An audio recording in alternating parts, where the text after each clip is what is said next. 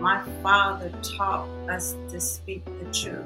My father came from the Jim Crow era, and he came from a little town. My mother and him from a little town four hours out of Atlanta, Waycross, Georgia. A lot of people say Waycross where? No, it's Waycross, Georgia.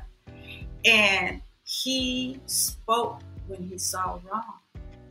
And they had to get him out of the town because he would have been lynched, my mother said. And that's how he got into the service. So, with that being said, and I'm looking back at how I was raised in that dominant male figure in my life, he taught, my father taught to us about a lot of stuff. And he says, always speak the truth. And he said, if one door closed, another one will open. Welcome to the We Are Photographers podcast from Creative Live. I'm your host, Kenna Klosterman, bringing you true stories from behind the lens and behind the lives of your favorite photographers, filmmakers, and creative industry game changers. From their struggles to their wins, we get the real human stories about why they do what they do and believe there is something to learn from everyone's story. Listen, get inspired, and discover why, in the end, your creative journey is all worth it. This is We Are Photographers with Sheila Pree Bright, and this is her story. Uh, today, we are thrilled to have on Creative Live for the very first time Sheila Pree Bright. Sheila is a photographic artist, she is an author, she's a speaker. Uh, she is known for her series 1960 Now uh, Young Americans, Plastic Bodies, and her work Suburbia. Uh, she is the author of a book, 1960 Now Photographs of Civil Rights Activists and Black Lives Matter Protests. The work was also featured in the New York Times. Uh, she is a character in the 2016 feature length documentary film Election Day Lens Across America. She's a contributor and ambassador for the Leica 10, which is a collective of artists. And her work is internationally exhibited, nationally exhibited, collected uh, all over um, in private and public collections, just to name a few Smithsonian National Museum of African American History and Culture, Library of Congress, National Center for Civil and Human Rights. And that's just a few of the list goes on and on and on. So please help me welcome Sheila Pree Bright to Creative Live. Sheila, oh. thank you so much for joining us. Well, thank you for the invite, Kenna. So, Sheila, I would love to just start talking about some of your most recent um, work and some of the things that are going on uh, with your life right now. And I know that right now you have a brand new exhibit um, at the Jackson Museum of Fine Art in Atlanta where your work is alongside the work of Stephen Schapiro, who was a photographer who back in the 1960s, not was, is a photographer who back in the right. 1960s was mm-hmm. photographing mm-hmm. the, the civil rights movement. And, you know, your work more recently paired alongside with his. Can you tell us about that exhibit and how it came about and what is most exciting to you about it? What's really interesting about the exhibit, the work that the recent work, 1960 now, I've been actually photographing since 2013 with Trayvon. And I authored a book, and now we're in 2020. And Jackson Fine Art Gallery, Anna approached me and asked me would I be willing to do a show with Steve Schapiro. And what's so funny about that is I have his book that I bought like a year ago and didn't realize that I would like be in a show with him. And what's really interesting for me because of my work, and I call it 1960 now, young people are still experiencing what my parents are from the Jim Crow era. Um, Jim Crow era, the young people experience that and they feel like they're fighting the same fights that their grandparents and parents are fighting. So with Steve, it was really interesting to visit, physically visit the gallery. To really, that work is beautiful. And he had all of Martin Luther King, Mayor Medgar Evers, and also James Baldwin a person that everybody is quoting from and it's up to now like con- contemporary times and i actually was able to have a conversation with Steve on IG Live at the gallery. And it was amazing to hear him speak about his work. And he felt that one thing that him and James Baldwin had in common, they were both from parents that were And I think that was part of their connection. And he felt that him that he needed to go and tell these stories from his point of view. And then with my work, it is so it's it's a different in the way of contemporary. You know, you could tell that it's different, but it's contemporary with the clothing and stuff. But I chose to photograph. I've chosen to photograph in black and white and square because of what has changed from then and now.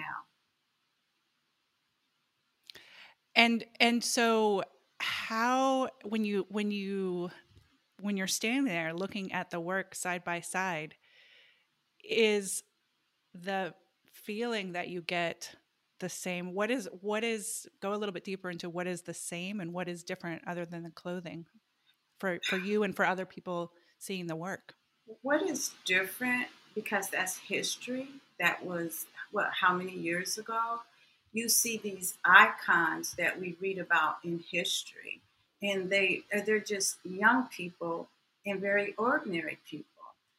My work is in the making, and you see young people, but you cannot identify who's a leader because it's not about a leader. It's about all of us. Okay, it's like a sympathy where you have different parts of the clarinet, the saxophone, and we're all playing different parts of that. So I feel that with Steve's work, we see more of the icons that we um, read about read about in history books, except for some of the imagery, that famous iconic imagery of a young man with his face. Um, I don't know if it's powder or whatever on it, and it says "vote." And we're in those times now. And so my work is different, but it's the same.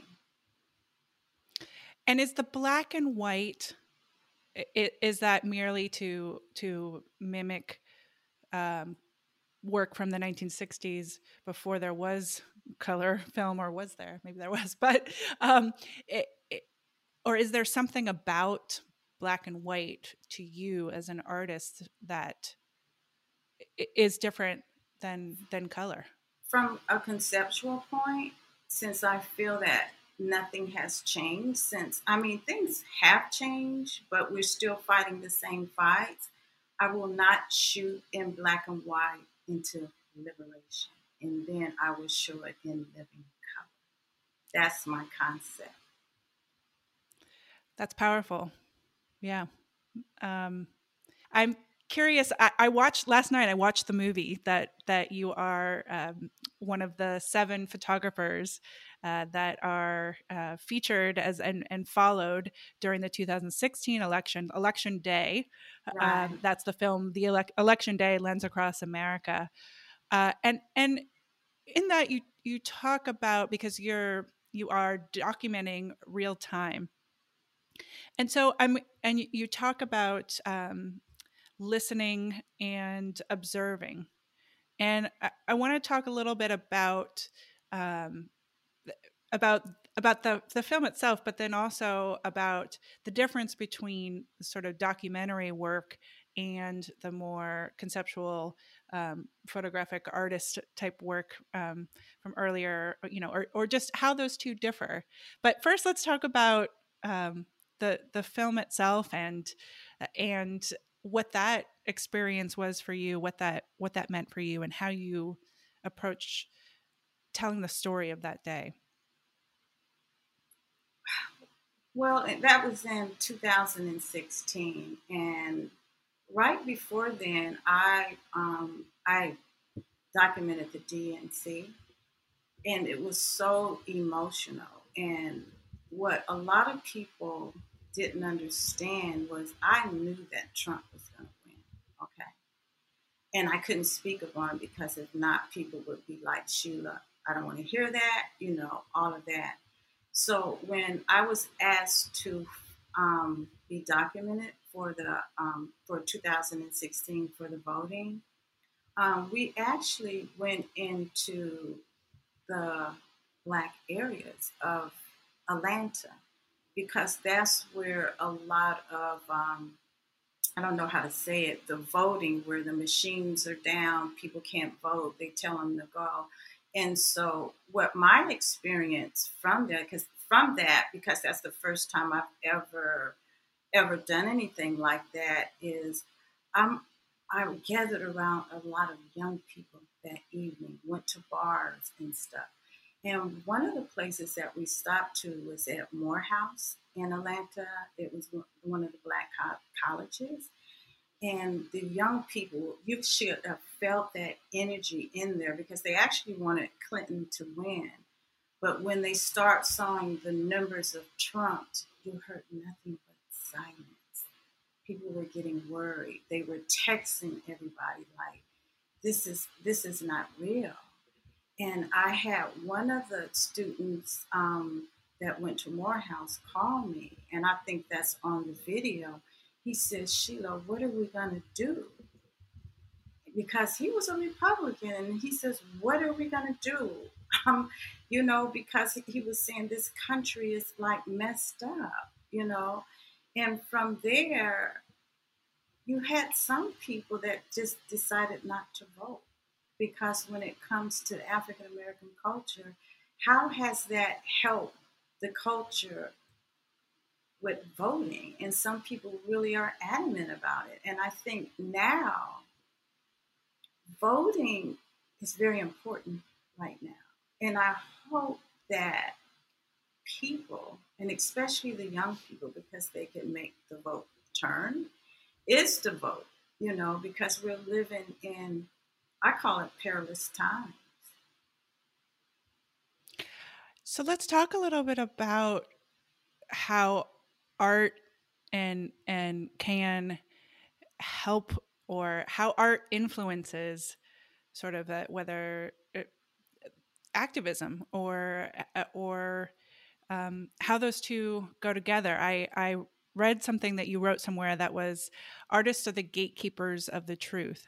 And so how how does how do you feel art can change make change? You know, W.E.B. Du Bois spoke upon that and he always said he said that all art is political to be honest with you. I don't care if you're photographing a flower or anything. you know, it is political. So within my work, I recently with the 1960 now, I'm looking at that conceptually so, but then it is political too. But me as a black woman, and I wanted to go to the ground to talk about my narratives and what I see through my eyes. And I wanted to show that the culture is we are human. There was fear. You know, I saw the fear, I saw the sadness, I saw it all. So, what I do conceptually, so I'm not trying to find, look at imagery like the media is putting out a black man on top of a car burning. I'm trying to look at moments where I could bring the viewer in and really look at the humanity of these individuals that are out protesting. And I look at them as portraits because I actually shot with a portrait lens and I shot in square. So I'm waiting for that moment. I'm not clicking on the camera. So, from a conceptual point of being, that's how I was when I went out to photograph protests. That's what I am looking for versus what they look like documentary. But I do believe that my work doesn't look like the media. Like, for example, um, we have the new wave with George Floyd. And to be honest with you, I did not want to go out and photograph anymore. I not I said I have a book out. I've been traveling. I've been to the universities. I said, is this work? I'm challenging myself as an artist. Is this work really speaking to the people? Are we really listening? You know, I have this ideology about um, universal brotherhood and humanity, but that's just, I don't know if we can achieve that at all in this country because it's, it's getting worse. It's not getting any better. So I try to use my work to speak to the masses of the people, but really honestly, where I really, my audience is six years old, six year old children, because I think those are the informative years when they start learning about themselves and we have to teach we don't have to do anything, but I would like to teach. I would like to teach starting from that age about history and the truth because we have two different ideologies in America, two different Americas. One is the forefathers, everybody is equal, but that's not the reality. The truth is that it's not. So, when are we going to come to that point where we can start we have to start somewhere. I, I feel that since George Floyd, Black Lives Matter, the hashtag Black Lives Matter, people are using that for their agenda, for their own agendas. And and tell me a little bit more then about the difference between when you first started covering Black Lives Matter movement uh, pre George Floyd, you know, back to 2013, Trayvon Martin, like you said. I mean, what what is different? I think what is different is that even though black I've been photographing for seven years, Black Lives Matter have now become in the mainstream people are awakening, realize that racism is here. That's something that we've never dealt with at all. And when we saw George Floyd, his death on TV, globally so, that struck a chord with everybody. And when he said, he called out mm, his mother, that really got to me. And I think everybody can relate to that. Take the color off of it, everybody can relate to that. And I think that's what made Black Lives Matter more into the mainstream since George Floyd. And when I did go out and start photographing, I wanted to find different things besides just photographing just the main protests. I have mothers that call me here in Atlanta whose children who has fallen from police brutality. They held a press conference, so I went to photograph that. I had young black men and black men, period, that were suited up in their suits and wanted to do a silent march at Ebenezer Baptist Church here in Atlanta and walk to Martin Luther King's um, birth home. And that was so powerful. But the media doesn't want those images, okay? They don't want to show those images. So I, for me, I want to rewire how we visually look at imagery, how we read imagery.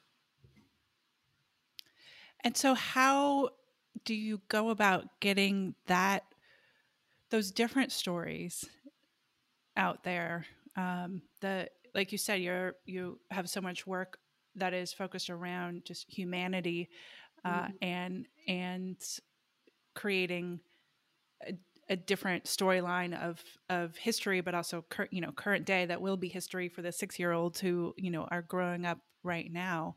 Mm-hmm. Um, is there is it is it getting that work in front of a different audience, or you know, again, it's this like concept of um, like you said mainstream media what people see. But how do we how do you get that work in front of people that it might change?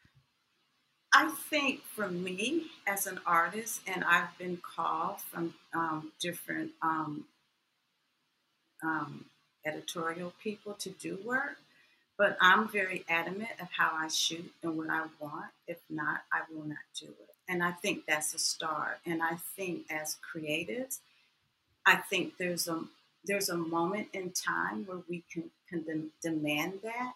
I just had an organization call me and they told me, they said, Sheila, the work, they were talking about the recent protest images that she said, Your work is so different from the other work that I see that's out there. And they were on my Instagram. And so social media platforms is actually a good place because when I was starting in photography in the late 90s, you didn't have that. You had print. And then a matter of a second, people could see those images, you know? So I'm very adamant as a, a creative, an artist of what I want, and I stick I stick to what I want, you know, and what I do. And it's not easy. It's not easy. It's hard because you feel like you're on an island by yourself, but something in me says you got to keep doing this because it's, it's going to help. Because I think about the younger people like six years old because this country, I feel, needs to go into a rebirth. And I'd like to go back then uh, um, to you're talking about when you first got you know into photography. Um, what what led you there? And and and I would love to again talk about this sort of difference between just why you call yourself a photographic artist and what for for our viewers out there you know how you make that distinction um, so let's start with your journey into photography actually i'm very shy uh, my father when i was young because i grew up in my younger years in germany i'm a daughter of a soldier and i would always stay in my room and just read read read wouldn't talk to any. I had other siblings, but they said that I was just so different. So when I um, in college, it wasn't until my last year I took a photography course, and that's what led me into photography because I can speak through the photography. And so when I left, I graduated. I, I majored in um, textile design. And I left and I went to Houston, Texas, but I had one camera, one lens, and that was film back then. And I decided that I wanted to photograph hip hop culture. And in that era, it was gangster rap. And coming from a family of my father being in the service, I was very naive actually. I would go hang out in the communities and tell everybody I was a photographer. And that's how I started shooting rappers from that era. And looking back on it now, for me, that actually it's like I've done a 360 degrees because it taught me a lot being on the ground with the culture because I was around the gun culture, all of that, okay?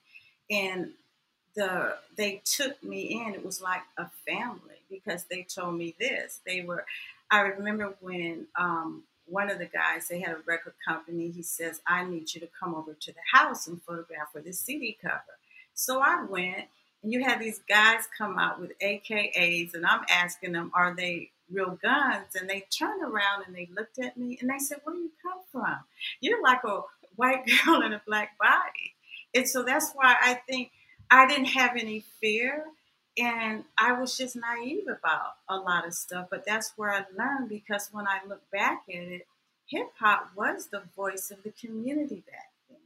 They were the CNN. They were talking about police brutality, all of that. And now we're I'm circled back around now on the ground doing the same thing. It's so interesting. I'm just trying to. I'm just imagining you. Asking, are, are, those real?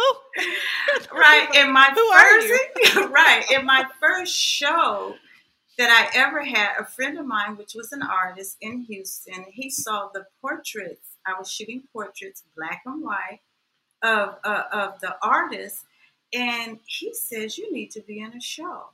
And I guess back then he saw something in me, and I didn't know anything about art, galleries, or exhibits. So the curator came and he looked at the work. He said, Did you photograph that?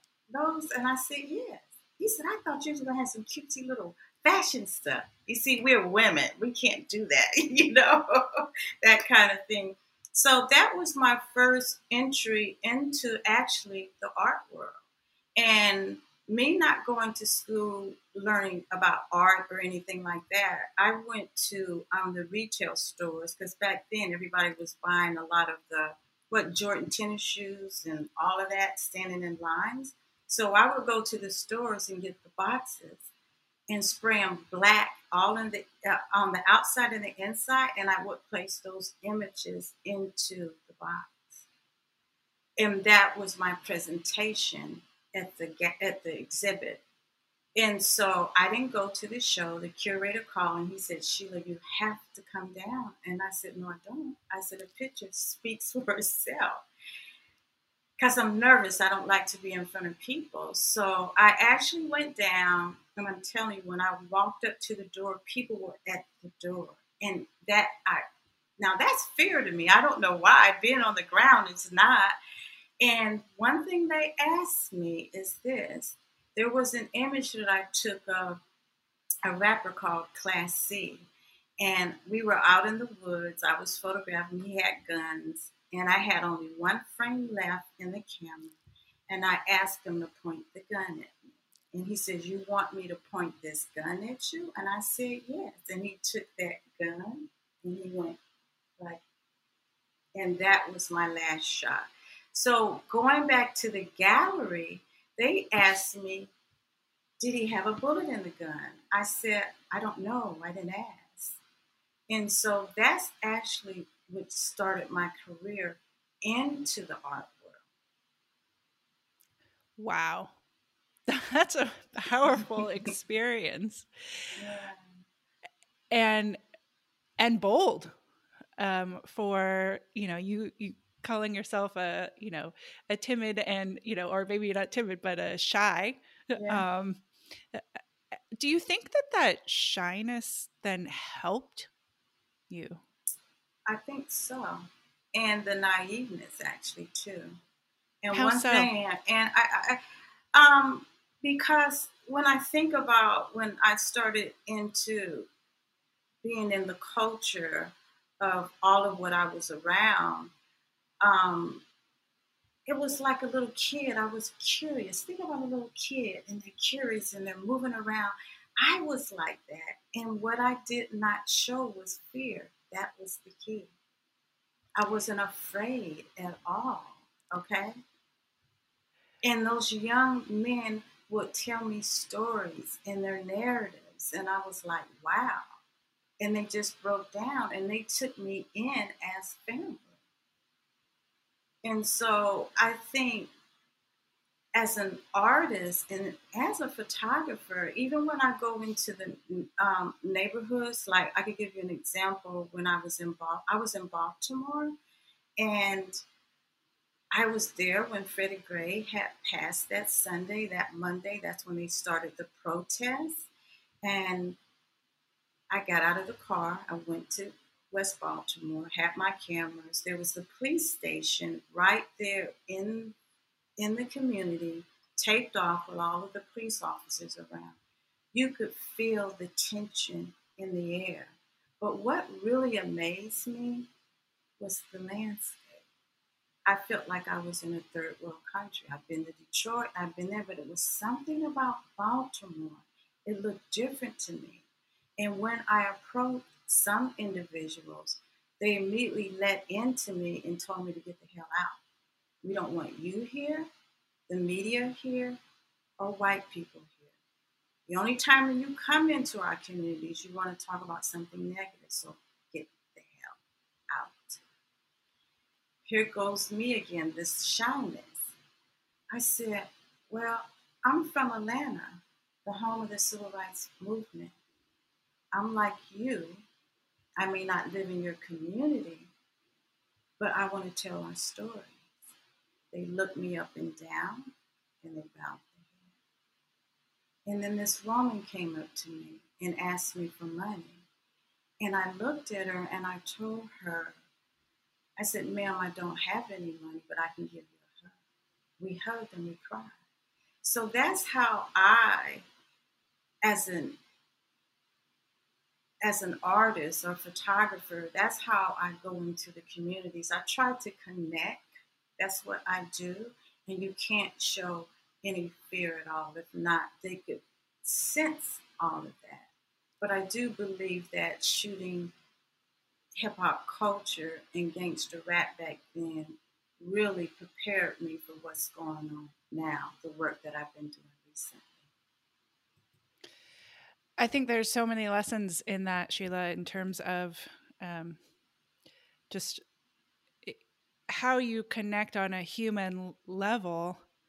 Uh, even so, a, a, lot of people right now are talking about like whose story is it to tell, and right, and right. not you know you you going into you know fly you know somebody coming in flying in telling the story and leaving right. um and and yeah even though you weren't you know from baltimore but you're able to make that connection and build trust uh and it you know as you were you know back in the you know photographing the hip hop culture right, right did you you you keep saying that you didn't show fear eh, but did you not feel fear what does make you feel fear? Does anything make you feel talking fear? in front of you and going on these shows? That's what it is. But when I'm in the no, I have a strong father figure in the house.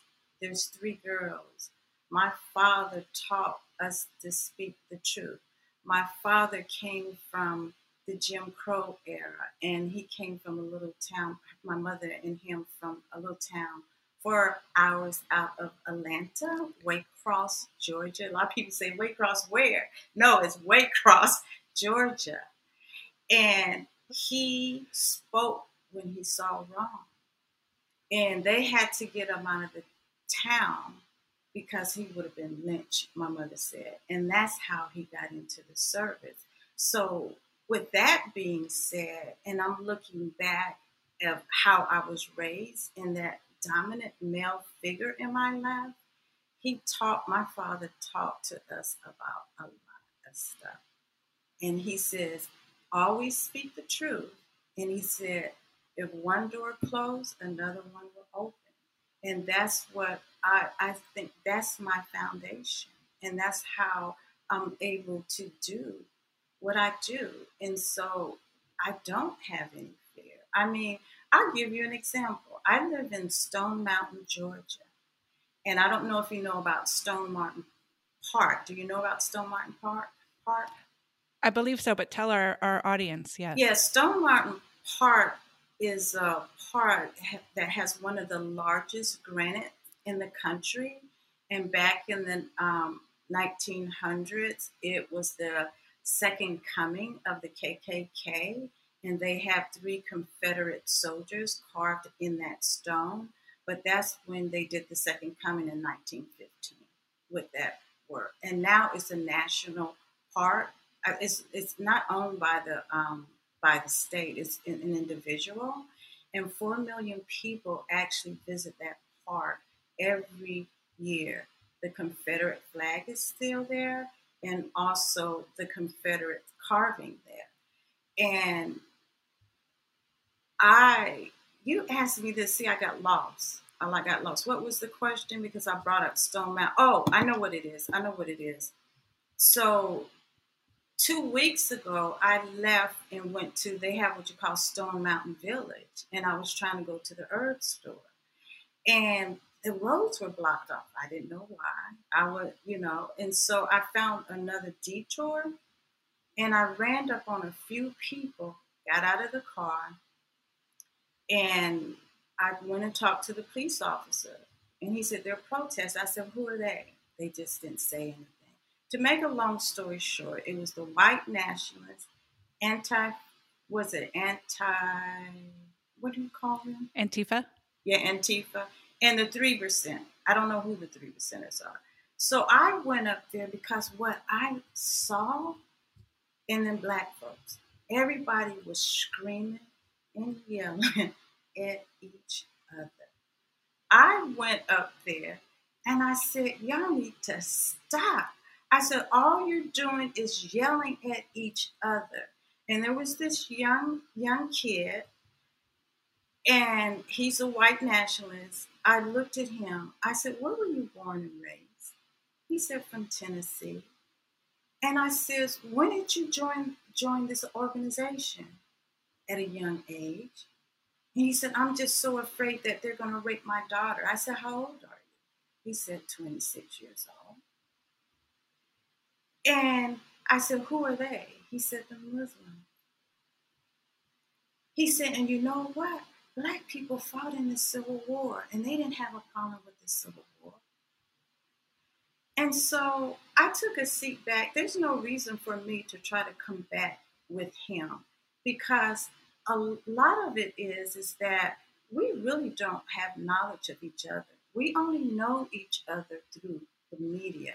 Yeah, you might have a black friend, I might have a white friend, but we really don't know each other at all.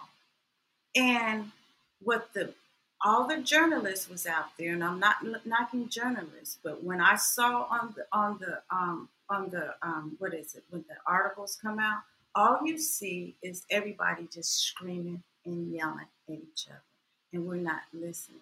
But for me to tell you that story, because you asked me about fear, I didn't have fear. Everybody had AKA, from the three percenters to the black, everybody. And at any time, somebody could have got very, very emotional, and all of them would have put their guns out. And we're living in that.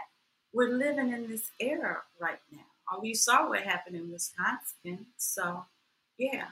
But you can't have. I just say you can't have no fear. You just got to deal with it. Actually what I take from that story, Sheila, is that your one of one of your powers is is empathy. Yes. Uh, and that and and just showing what is um in and you know kind of that staying neutral um you know in a way of um listening like you said earlier being on the ground and and listening. I'm curious if if we can um, talk about um, some of the other work that you've done as well. Um, you i was looking at uh, looking through your instagram feed and you've you've done big murals. Oh uh, yes. and and so again you're you're um, listening observing creating work but then bringing it back into um, the public in a different way than mainstream media. Can you can you talk to us to about some of the work that create that you created that became murals and yeah, how that I, affected? I, yes i feel that my work is for the masses of the people. And uh, you're one of the works that I did in 2019 for the NFL, actually, it was an art organization that commissioned me out to do the work with other artists. I think it was about 10 of us. And I received an email, and they never did say anything about it was partnering with the NFL because if I knew that, I wouldn't do it because I felt a certain way about how they were treating Colin Kaepernick. And so I was invited to the press conference here in Atlanta. The mayor was there, the art organization was there, and the host committee for the NFL was there. And I didn't know who that person was at the time. And when I got there, I said, they didn't bamboozle me. I am not gonna do this, okay? And so I got home, my sister called me and she said, Sheila, you got to do this. Because we know you're to do a protest within So I decided to go ahead and do it. And I was really searching because their theme was about the civil rights movement then and now. Okay. And Richard Avedon, when I was going I received my MFA at Georgia State. My father put me through school because he said, This is something that you like, so you're going to school.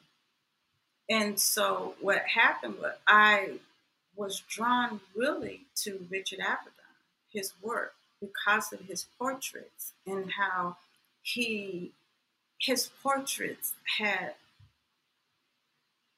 his portraits for me was very powerful and it spoke to me a lot. So I started looking on the website, Googling Richard Avedon, and I came across this image that he took in 1963 of Julian Bond and the SNCC student in Atlanta holding his nine month old daughter, Phyllis Bond. And I didn't know that he actually photographed the movement. And I didn't know that he photographed mothers that whose children had fallen to the civil rights movement that were um, murdered. So when I saw that image, I said I have to do that with the mothers. So I rented out an Airbnb. I met one of the mothers here in Atlanta whose child had fallen from police brutality. She introduced me to Eric Garner's mother, Tamir Rice's mother, and Oscar Grant. And so I brought them down along with the women here in Atlanta, and we had a big a convening at an Airbnb. It was very emotional. I learned a lot from those mothers, and we photo. I took the same photograph. Not this. It's not actually the same, but I took that image in Vine City where Richard Avedon took um, Julian Bond and Miss Carr. Um, she actually, Eric Garner's mother, she had on a white jumpsuit and she was in the middle. And when she extended her hands out like this, I knew that that was the shot. And so I just juxtaposed those two images of Julian Bond and the mothers on that wall because I wanted to really talk about the mothers and their trauma and how the mothers are moving forward with that. And so that was my vision for the NFL.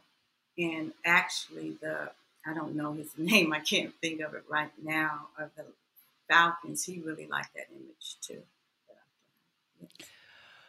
Well, what a, a, a, what a powerful uh, way to approach an opportunity, you know, and and create what you wanted to tell, um, and and and how amazing to that art can bring the these mothers together in a way that then tells a different story through just that. I mean, I have the I can feel the image just based on your your describing it. Yeah, um, and the mothers from a lot of the different states call me because they wanted me to do that and to do the same thing in their city. But this is what I didn't tell you. It was hell getting it up. It Why? really was. I think because of the connotation of who the mothers were and police brutality, and people don't want to talk about it, okay? It was okay to put Julian Bond's image up. Oh, but we don't have this problem here in Atlanta. And you have to get permission from owners of the building to put it up. And I had help. And I had somebody that I knew in real estate in Miami that was talk to someone, and that's how I got the building. Yes. So as a artist, it, everything doesn't look just all you know like that. It's a lot of it's a lot more to it than just photographing and coming up with concepts. And it was very emotional for me because it, at the last minute, I didn't think I was going to get it done, but I kept pushing and pushing and pushing. And when it was up, I cried. because to see that work of the mothers and Julian Bond holding his nine month old daughter on the wall. So if you ever visit Atlanta, they're like 30 feet high. is is I don't like to talk about my work, but that's amazing to be honest with you. With the mothers, mothers are very important. Let's talk about your mother. We've talked about your father and his influence. Right. How did your uh, how, what was the influence? What is the influence of your mother on you? I didn't realize the influence of my mother until she passed. Can you believe it or not? She passed last year in Oh, August. I'm sorry. Oh, That's a year no, anniversary. Yeah, year anniversary in August. She was the one that held the family together. And I didn't see that, honestly. You think about women, how we've always been overlooked. And I'm a woman, okay? But that woman had a lot of power. She's the one that really gave us the foundation. She kept us together.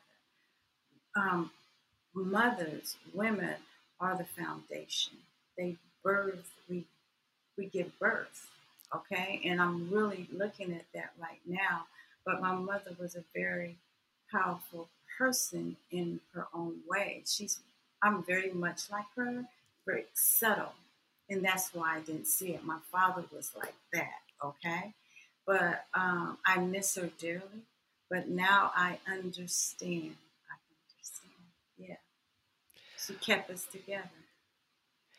There's a, there is this, uh, you know, I could see it in you that different types of power, like you said, mm-hmm, mm-hmm. And, and, so there's a, a, a maybe understated power uh, mm-hmm. that can come through in in various ways, and I think that's the power of your art as well. And has, as you've been talking about, your ability to you know mm-hmm. be insert yourself into um, cultures that others might subcultures that others might not be able to mm-hmm. uh, is and yet then put out this incredibly powerful work um, i'm really interested in the voices of the unheard it's just like with my young american series um, young people if you think about young people we were both young and everybody think they don't know what they're talking about social media or whatever. So that's why I did the body of work of young Americans because I really wanted to know what they thought about America. Tell us more about this body of work for people that haven't seen it. Actually, in 2008, I had my first solo show at the High Museum of Art with young Americans, and I photographed in the millenniums. They were called the millenniums, not the Generation Z the millenniums from 18 to 25, starting in 2006, I wanted to know what they thought about America because the young people have this burden that they have to take from this country in Generation Z. it's same with Generation Z. So I gave them a flag. They did whatever they want with the flag. I was the observer, and they wrote a statement. And that was the and that work was in the beginning stages when he wasn't president then, but President Obama was thinking about running for office. And so the whole point of that work is I felt that young people were voiceless. Nobody listens to them. And I really wanted to hear what they were coming from when it came from this country and voting. And that was the purpose of that work. It's it's very powerful work as well. Um, I'm actually um, reappropriating four of the images. I have a commission at the Boston University. I'm creating a piece for the Mugar Library, and I'm using four women, and I'm printing them up on aluminum, and it's going to be placed in the library. And I've been um, having talks with young people through Zoom, and I'm using their text, and I'm going to project that over with the women because I feel that I'm calling it rebirth because it's women that's going to have to rebirth this country. That sounds amazing. And I look forward to seeing those. Um, hopefully, you know, on your Instagram or. Uh... Well, I'm actually creating a website for that oh. too. So it's going to okay. be Instagram. We're going to try to do something big with. Even though the piece is physically at the library, but we're going right. to do something virtually. And it's going to be around the election, actually. Okay, so coming up at the time of uh, recording here in yeah, September we, of 2020. Right. I you're you um, I mentioned early at the beginning you are part of a, a collective the Leica 10 oh, yes. and I also know that you're um, a juror at the time of recording now um, for a new Leica initiative um, for women photographers. Can can can we just uh, give a, a moment to talk about that opportunity for people who may not have heard of it? Okay. Women go and apply for this there's going to be a lot of people applying for around the world. But one thing to keep in mind they want to see narratives. They just don't want to see portraits. They want to see, I mean, you could do portraits, but what's with those portraits? Is it about transgender or anything like that? But it has to be very strong work and it has to tell a narrative. And, and it's from a woman's perspective with that and you have, I believe, it's three other uh, um, jurors on there, and we're all women. And I think this is so powerful that Leica is doing this because Leica is male dominated and photography is, to be honest with you. And to allow this to happen with Leica, I think is amazing. And I'm one of the ambassadors. So I encourage all of you to go ahead and apply for this. And one thing, too, if you feel kind of like, oh, my work is not good enough, it's good to go ahead and apply because you don't know who is looking at your work and it may have potential. And, and me as a juror, I could say, hmm, that's a note for me. Okay. And so it's just encouragement. And I think just go ahead and need to apply. I think you have until October, and it's only 10 images you need to upload. But think about stories that you, from you, it doesn't have to be, I say all artwork is political, but it doesn't have to be what I've been doing. It's what's come from you. Come from your heart with it and tell your story. And so, again, that is the Leica uh, Photo Project 2020. They are awarding three photographers $10,000 plus a Leica Q2 uh, to then complete another personal project um, that is expressed from a from a female perspective. And uh, and so um, you can Google that and and check that out. And like you said, I really I I appreciate that you uh, are just encouraging everyone to apply you don't know who's looking at your work right i mean right, you talked you right. talked about back at the beginning of your career right. you know when somebody saw your work curator and said i think you should exhibit you know and now look at you right uh, right right and, and i've always got that encouragement like that is because i felt like oh no my work is not good enough okay but sometimes people see something within your work that you don't see and all it is is um, just have the confidence and just do it. Like Nike said, do it. it really is. If all of us could listen to that Nike in our heads every day, just do it, just right. do it. it it's right. we, right. but we get right. we, we, get blocked. I mean, and no, and, we do get blocked, and I I get blocked because when COVID came, I think COVID for me, and it might speak to a lot of people too, is making reflect back on things, you know. And I'm actually challenging myself as an artist because my next body of work is gonna be landscapes. I don't like landscapes, okay? They're static. but I'm gonna challenge myself because I want to talk about what I've been talking about through all of my work from a different perspective. That's that rewiring of the mind visually. So. Wow. That I mean it's I'm trying to imagine you doing that. I look forward to seeing that. I know. Well, me too. Right? yeah, me too. but that's the thing. You continue to challenge yourself as and that's where that's where creativity comes from. That's where it's born. Right.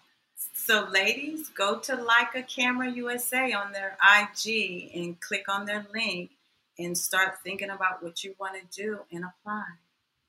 Awesome. Mm-hmm. Sheila, it has been such a pleasure to have you on uh, here on Creative Live, and we are photographers. I want to give you some shout outs of what people have been saying as we've been uh, going through our okay. conversation. Um, okay. Le- Leon had said early on, he's tuning in from Queens, New York. He said, Glad you have Sheila on here. She is very important in the art and social justice world. Totally agree. Um, we have Lori who said, commented when you were talking about your mother, we often see the power and influence of our mothers on our work uh, until they are gone. Um, mm-hmm. We have uh, someone who's tuning in from Cyprus, watching from LA. We have Mumbai, India. We have the Philippines. Oh, oh, um, wow. we have Florida, Fort Worth, Texas, Marietta, okay. Georgia. Um, mm-hmm. So lots of folks that have been tuning in. Thank you to all of you for tuning in and participating today.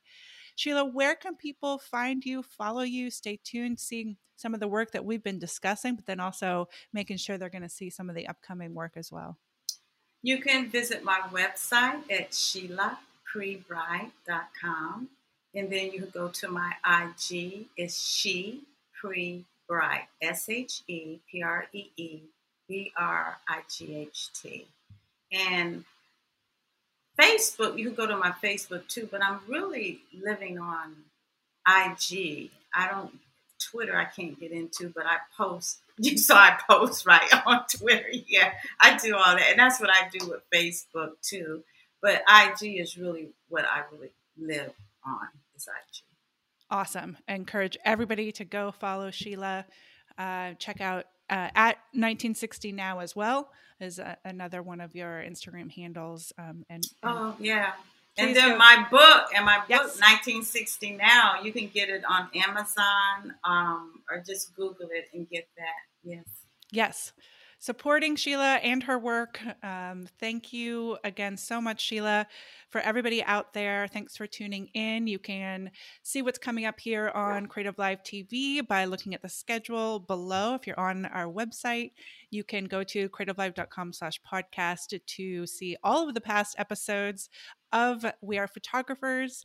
And then, of course, you can subscribe to We Are Photographers anywhere that you get your podcast. So, once again, to, signing off for now, but thank you again to Sheila Pree Bright. And thank you, Kenna. I'm Kenna Klosterman, and you've been listening to the We Are Photographers podcast from Creative Live.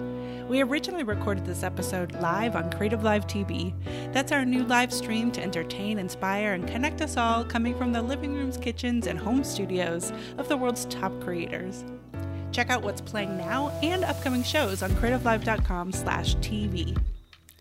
Be sure to follow all things Sheila Pree Bright via her website, sheilapreebright.com, and on Instagram, both at Sheila Pree Bright and at 1960 Now. At Creative Live, we believe there's a creator and a photographer in all of us, and yes, that means you.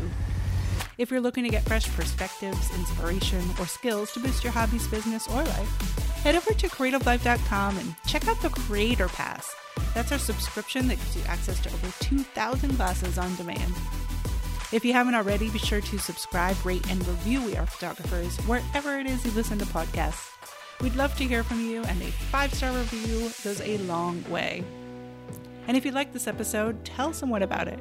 Word of mouth is the best way for us to reach more creators just like you. You can stay up to date with everything happening at Creative Live by following us on social media at Creative Live everywhere. And I'm at Kenna Klosterman on Instagram and at Kenna K Photo on Twitter. Send me a message so we can connect as well.